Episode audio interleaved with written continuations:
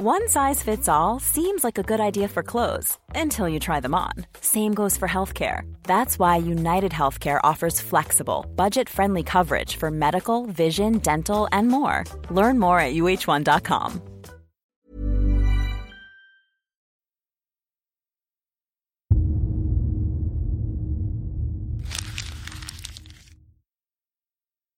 Seguirle el ritmo al país no es cosa fácil, pero en este espacio intentaremos semana a semana y en 25 minutos, comprender juntos lo que sucede en el territorio que habitamos. Esto es Semanario Gato Pardo y yo soy Fernanda Caso.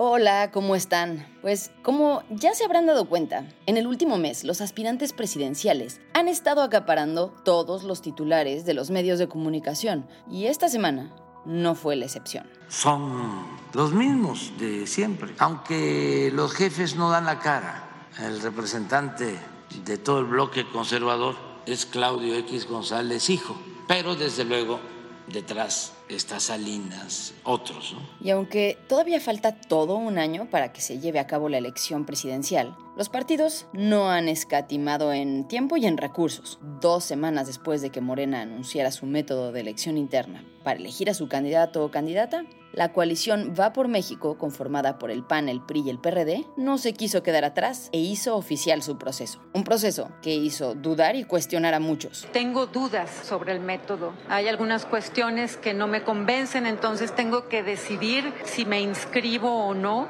en este método para buscar la candidatura presidencial. ¿Cuáles fueron estas reglas que estableció la oposición? ¿Por qué han causado tanta inconformidad entre quienes fueron convocados para realizarlas y hasta entre los mismos aspirantes? ¿Y cuál ha sido la posición del INE frente a la premura de iniciar las precampañas electorales? Con estas preguntas en mente, Majo, Fabiola y yo, que somos el equipo de investigación de Semanario Gato Pardo, nos dimos a la tarea de buscar datos y entrevistas que nos permitieran entender el trasfondo de lo que sucedió. Pero antes de entrar de lleno a este tema, vayamos a las otras noticias de esta semana. Ayer escuché que AMLO propuso incrementar los aranceles al maíz que se importa porque hay rumores de que se trata de maíz transgénico. La semana pasada, el presidente Andrés Manuel López Obrador dio a conocer durante su conferencia matutina que firmó un decreto para incrementar los aranceles al 50%, esto para el maíz de importación no blanco, es decir, el amarillo, aquel que se ha adquirido en el extranjero, pues dijo que se presume que es transgénico. Según el presidente, la medida impuesta busca que aumente el consumo del maíz que se cosecha en el país y, según dice él, evitar el ingreso de grano modificado genéticamente. Se presume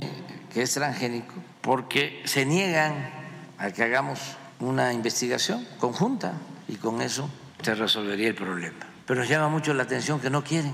Este acuerdo es parte del proyecto de este gobierno para sustituir de manera paulatina todo el maíz transgénico que hay en el país. El jueves pasado, Hipólito Mora fue asesinado en un ataque armado. Hipólito fue fundador de los grupos civiles de autodefensas de Michoacán, que nacieron para enfrentar al crimen organizado en el occidente de México. El 29 de junio, la Fiscalía de Michoacán informó que dos camionetas cerraron el paso a los vehículos en los que viajaban Mora y sus escoltas, dispararon y después prendieron en fuego uno de los vehículos antes de huir. Este fue el último mensaje que Hipólito Mora publicó para el gobierno en sus redes sociales antes del asesinato. Le pedimos, voy a repetir a las autoridades, vengan y hagan su trabajo aquí en La Ruana y detengan a toda esta gente que tanto daño nos está haciendo a la población.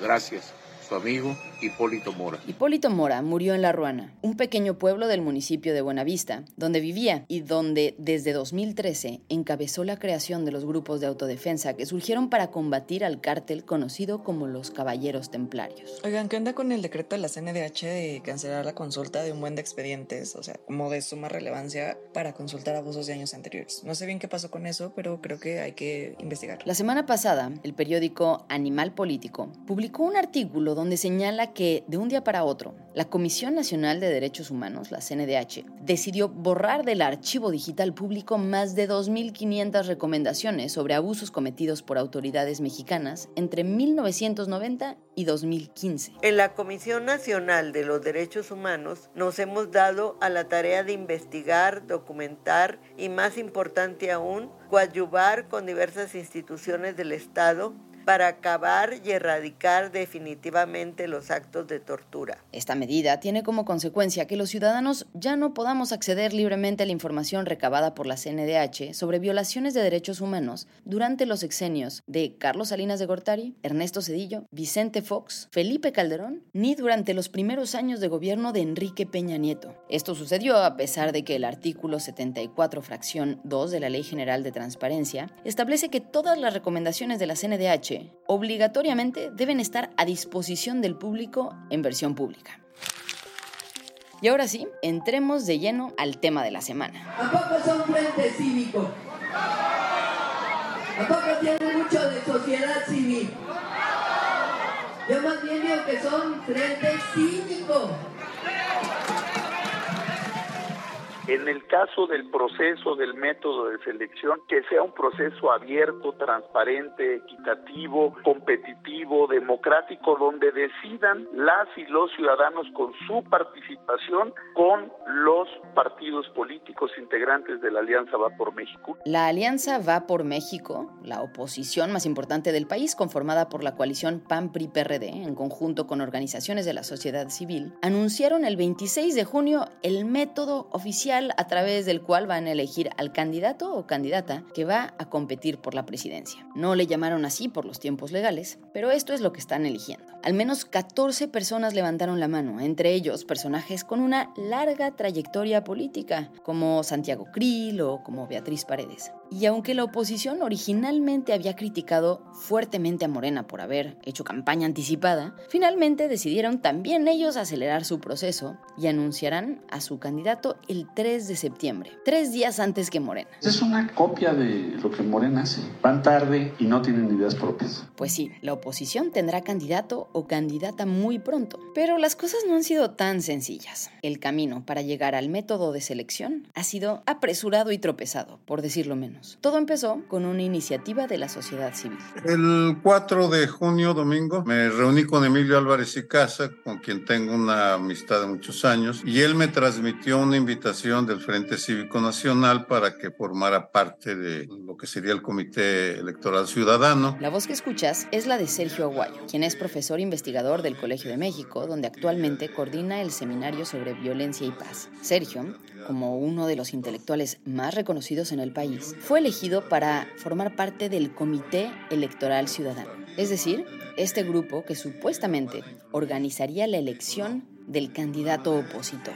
Pero con un pequeño detalle, quien lo estaba invitando no eran directamente los dirigentes de los partidos de oposición, sino una organización civil, el Frente Cívico Nacional. El Frente Cívico Nacional es un proyecto creado en 2022 que agrupó diversas organizaciones de la sociedad civil y personas con conocimientos electorales, con el objetivo de apoyar en el proceso de selección del candidato de oposición. Bueno, pues esta organización, el Frente Cívico Nacional, formó algo así como un mini INE al que invitaron a Sergio Aguayo. Mi única pregunta fue, oye, pero los partidos van a tener que decidir o van a influir. Me dijo, no, de ninguna manera, esta es una invitación a ciudadanos, de ciudadanos, para que ustedes organicen con independencia y autonomía una consulta. Lo consulté con las autoridades del colegio, lo consulté con dos, tres gentes y le dije que sí, en el entendido de que yo no iba a negociar con partidos por una razón muy sencilla. Coordino en el colegio el seminario sobre violencia y paz. Estamos buscando solución a la violencia criminal y eso supone que tenemos relaciones con gobiernos de Morena, PAN, eh, PRI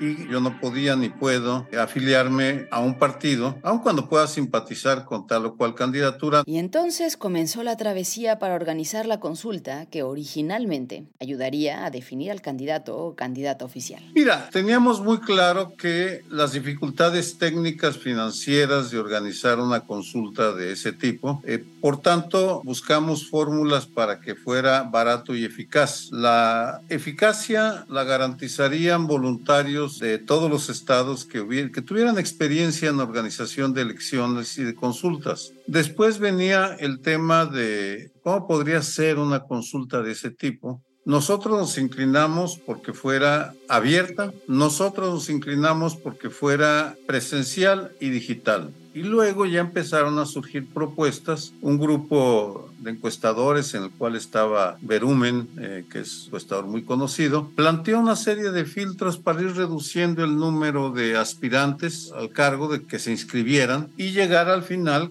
con dos o tres personas. El Frente Cívico parecía tener una metodología seria, con aspectos que respetaran la autonomía de la ciudadanía y a la par generaran transparencia. Pero naturalmente los partidos no querían ceder tan fácilmente un proceso con la relevancia de la selección del candidato presidencial. Fuimos avanzando bastante en la parte más técnica, pero simultáneamente el Frente Cívico Nacional estaba teniendo diálogos con los partidos, lo cual nos parecía totalmente correcto porque pues ellos eran los que estaban negociando junto con otras organizaciones civiles con los partidos sobre la modalidad de la consulta. Ahí parece que los partidos, según nos comentaban, tenían muchas dudas sobre entregar la, eh, la organización de una consulta tan importante a un grupo de ciudadanos, por más conocedores de las entrañas de una consulta o de unas elecciones, y empezaron a dudar. Supongo que empezaron a considerar las repercusiones que tendría que los partidos fueran por un lado y la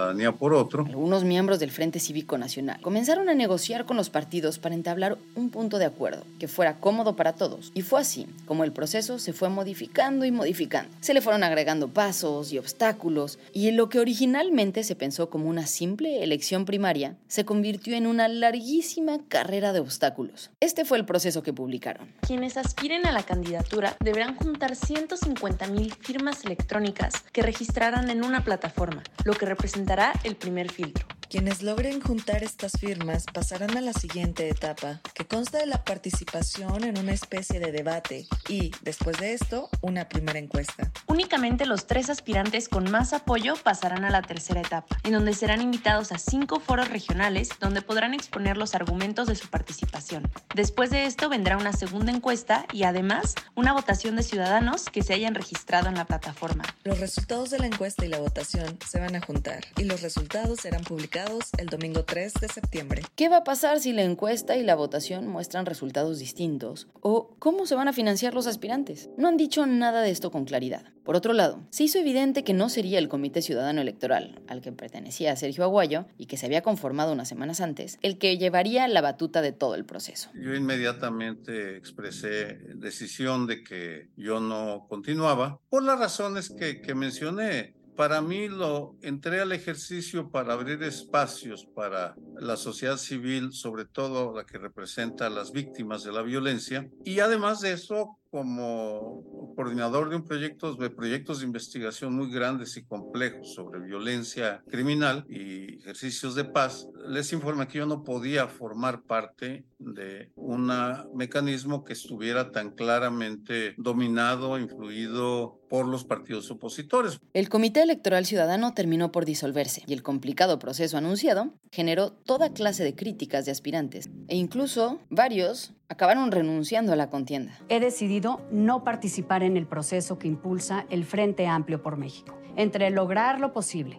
o hacer lo correcto, me decido por lo segundo. Claudia Ruiz Massieu, quien decidió no participar por responsabilidad y congruencia, debido a que el método elegido le parecía podría caer en una simple simulación. Lili Telles, quien cuestionó la falta de claridad del método, principalmente lo relacionado al presupuesto y las regularizaciones electorales. Pero, a ver, exactamente qué es lo que ha molestado tanto a ciertos aspirantes. O sea, el método del obradorismo terminó siendo algo, la verdad, bastante sencillo, muy controlado. Y el método de la oposición es una cosa muy barroca. La voz que escuchas es la de Carlos Bravo Regidor. Él es internacionalista e historiador. Fue fundador y coordinador del programa de periodismo del CIDE y colabora como analista político en Foro TV y Radio Fórmula. Además, escribe en medios como Reforma, Gato Pardo y Expansión. Le pregunto a Carlos, ¿por qué de pronto todo se aceleró dentro de la oposición? Si en un comienzo habían mostrado una posición crítica frente a todo lo que estaban haciendo mal en Morena. Bueno, yo creo que pasaron dos cosas. La primera fue el proceso del obradorismo, ya digamos que se despliega a toda velocidad y que las oposiciones primero denuncian en términos como de la cuestionable legalidad que implica todos estos eufemismos que se estaban utilizando para no llamarlo pre-campaña, para no llamarlos candidatos, ¿no? Eso es lo primero que pasa. Pero después hubo algo que creo que pasó medio desapercibido y me parece que, que fue muy importante, que fue el anuncio que hizo el INE respecto al proceso interno del obradorismo, en donde básicamente el mensaje del INE es yo no me voy a meter a sacar tarjetas, a castigar, ¿no?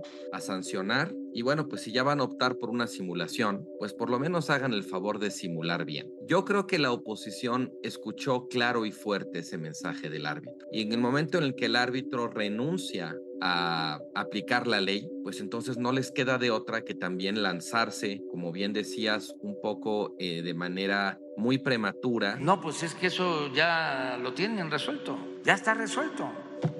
por eso yo les voy a, decir antes. Díganos. Espérense. No, no, no, no, no, no, no, no, no, no, no, no, no, no. ¿Hombre o mujer? No, es que este, tienen que mostrar más el cobre. Entonces, bueno, yo creo que, que, lo que pasa simplemente es que la oposición trata de ir a la busca del tiempo perdido y lo hace con un procedimiento, con un método que no deja de ser sintomático en cuanto a la adversidad que enfrenta la oposición. Más allá de los defectos que tienen sus dirigencias, y que son muchos, lo cierto es que incluso si la oposición tuviera otros líderes, el escenario la verdad está muy cuesta arriba para ellos. Carlos menciona aquí algo muy importante, que parece que en esta contienda a muchos se nos ha olvidado, la existencia del INE. ¿Dónde ha quedado el órgano electoral que en teoría debería de regular esto? Y es que oficialmente, de acuerdo con la ley mexicana, la precampaña, que es el proceso que estamos viviendo de elecciones al interior de los partidos, debería de comenzar la tercera semana de noviembre de este año. O sea, se están adelantando cinco meses. Estos adelantos en la propia ley tienen una sanción, una consecuencia severa. La consecuencia es que no se puede hacer registrado en calidad de precandidato o precandidata. ¿Cómo es que Morena primero se pudo saltar la ley con relación a la anticipación? Bueno, pues resulta que Morena ha dicho que toda esta precampaña que están haciendo en realidad es para definir quién va a ocupar el cargo de, entre comillas, coordinador de los comités de defensa de la cuarta transformación. Esto es una clara simulación, pues todos sabemos que lo que se está eligiendo es el candidato. Bueno, pues el INE decidió dejarlos correr. No prohibió que hicieran eventos masivos y únicamente estableció una serie de reglas para regular el proceso y sancionar a quien las incumple. Durante este proceso, los contendientes no podrán dar a conocer sus propuestas de gobierno ni llamar al voto de manera explícita, ya sea a su favor o en contra de otros partidos. Tampoco podrán publicitarse en comerciales de radio o televisión y deberán entregar por adelantado un calendario con los eventos que tendrán cada semana, así como un control de gastos con el fin de que pueda ser auditado. Según me dice Carlos, estas señales del INE, las que deja claramente dicho que no va a sancionar a Morena, fueron un mensaje directo para la oposición. Incumplir los tiempos electorales no tendría consecuencias. Si la oposición esperaba hasta finales de año, como marcaba la ley, perdería tiempo y no obtendría ningún beneficio. Pero bueno, una cosa es que aceleraran el proceso y otra cosa es que hicieran un método tan complicado. ¿Qué es lo que busca demostrar la alianza con estos filtros? Yo creo que son tres cosas. ¿Quién tiene estructura, quién tiene padrón o quién tiene dinero? ¿no? O sea, a diferencia del campo obradorista, en, en, en la alianza opositora hay muchísimos aspirantes. Entonces, supongo que la justificación de las firmas es que demuestren que tienen algo de capacidad de movilización o es, pues, eso que a veces llamamos músculo, ¿no? En otro eufemismo de la política mexicana, que tiene que ver pues con lo que decías, con eh, dinero, con padrones o con ahí algún tipo de estructura clientelar que te permita disponer de tantas firmas tan rápido. De entrada, con estos filtros, un ciudadano cualquiera que tenga solo buenas ideas quedaría inmediatamente descalificado. Se necesita tener una maquinaria detrás y esto vuelve a generar sospechas conseguir cientos de miles de firmas, movilizar a otros miles de personas para ir a un centro de votación. ¿Quién tiene la capacidad para hacer todo esto en cuestión de semanas? La respuesta es sencilla. Los partidos políticos. Ellos son las maquinarias que los aspirantes necesitan. Las trabas no parecen ser otra cosa que controles de las dirigencias de los partidos para influir en quién gana y quién pierde. Desde mi punto de vista, esto es como una, una suerte como de laberinto de filtros, ¿no? O sea, van tratando de ser cada vez menos, cada vez menos, ¿no? Para llegar al final, de hecho dicen, la gran final la van a jugar entre tres, ¿no? Los tres que, los tres supervivientes de este Iron Man opositor, ¿no? al final, al final, eh, se va a hacer una consulta con a las personas que estén inscritas en el nuevo padrón de la alianza, ¿no? Que se va a integrar, de hecho, en buena medida con las firmas que recauden los aspirantes, ¿no? Yo creo que tienes razón en el sentido de que sí se presta muchas sospechas y conociendo además pues el historial de los líderes opositores no sorprende, porque pues así se, la se las gastan, es el tipo de política que han hecho. Le pregunto a Carlos si alguno de los aspirantes le parece interesante para seguirlo. Los perfiles que yo vería más viables, más competitivos, pues son los que han salido mejor en las encuestas, ¿no? Creo que en efecto Xochitl Galvez tiene un perfil interesante, es una mujer que tiene una carrera política independiente, carismática, con una historia de vida ejemplar, muy atractiva, admirable, ¿no? Y que puede sí meter en problemas al obradorismo. Desde aquí les digo, voy a ser la próxima presidenta de México. Si ustedes van, yo voy. Pero para llegar a ser presidente, primero hay que ser un buen candidato. Y si no eres un buen candidato, la verdad es que no importa si puedes ser un buen presidente, porque no lo vas a hacer. Yo creo que hay varios casos, eh, por ejemplo, como Enrique de la Madrid, como José Ángel Gurría, como los propios gobernadores del PAN, Mauricio Curi o Mauricio Vila, que son perfiles que tienen sí quizás su airecito presidencial, pero que ni de chiste van a llegar.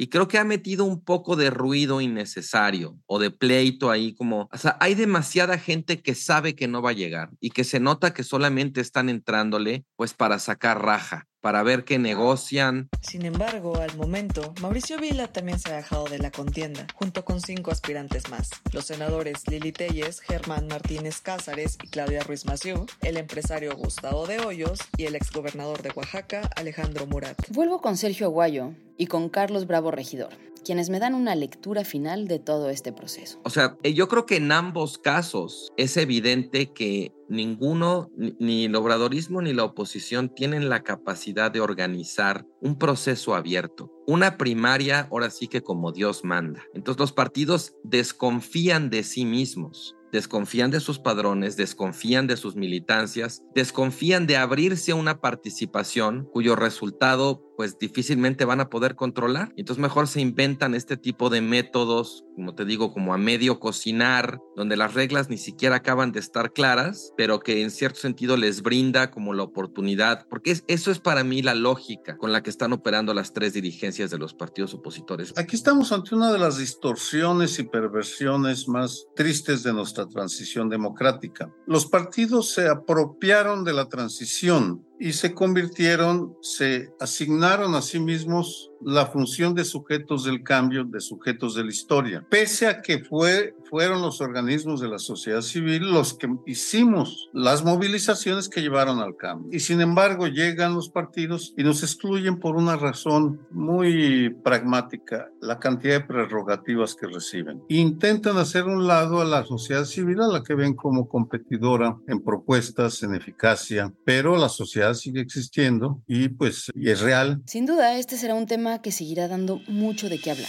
y en Gato Pardo lo seguiremos muy de cerca para mantenerte informado. Durante la grabación de este episodio, el comité organizador del Frente Amplio por México dio a conocer que serán los partidos quienes financiarán los seis foros, las dos encuestas y las votaciones que forman parte del método de selección. Además, se dejará libre la posibilidad de que cada aspirante reciba financiamiento de simpatizantes. También solicitarán que sea el INE el órgano encargado de fiscalizar el proceso.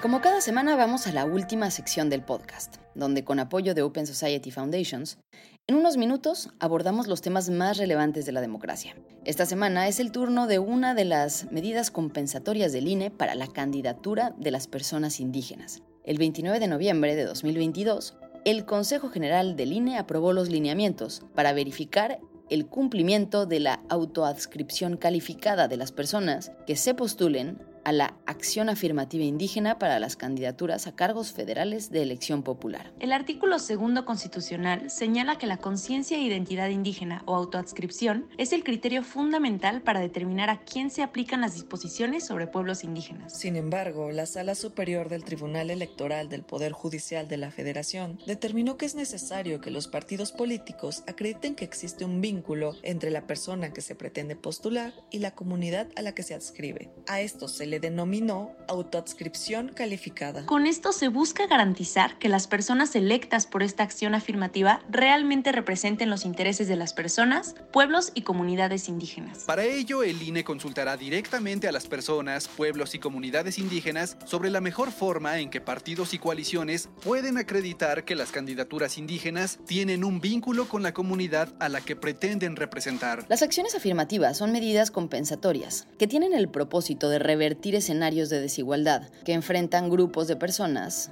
en el ejercicio de sus derechos, en este caso las personas indígenas. En 2018, el INE implementó por primera vez una acción afirmativa dirigida a personas indígenas para la elección de diputados federales, obligando a los partidos políticos a postular personas indígenas en al menos 13 distritos electorales. En 2021, este número se incrementó a 21 distritos y 9 candidaturas en las listas de representación proporcional. Esta cápsula informativa fue patrocinada por Open Society Foundation. Muchas gracias por habernos acompañado y gracias también a quienes hicieron posible este episodio. A Florencia González Guerra y Alejandra González Romo por su participación en la elaboración y edición del guion. A Fabiola Vázquez y María José Vázquez como asistentes de investigación. Y a Pablo Todd de Mano Santa por la producción sonora.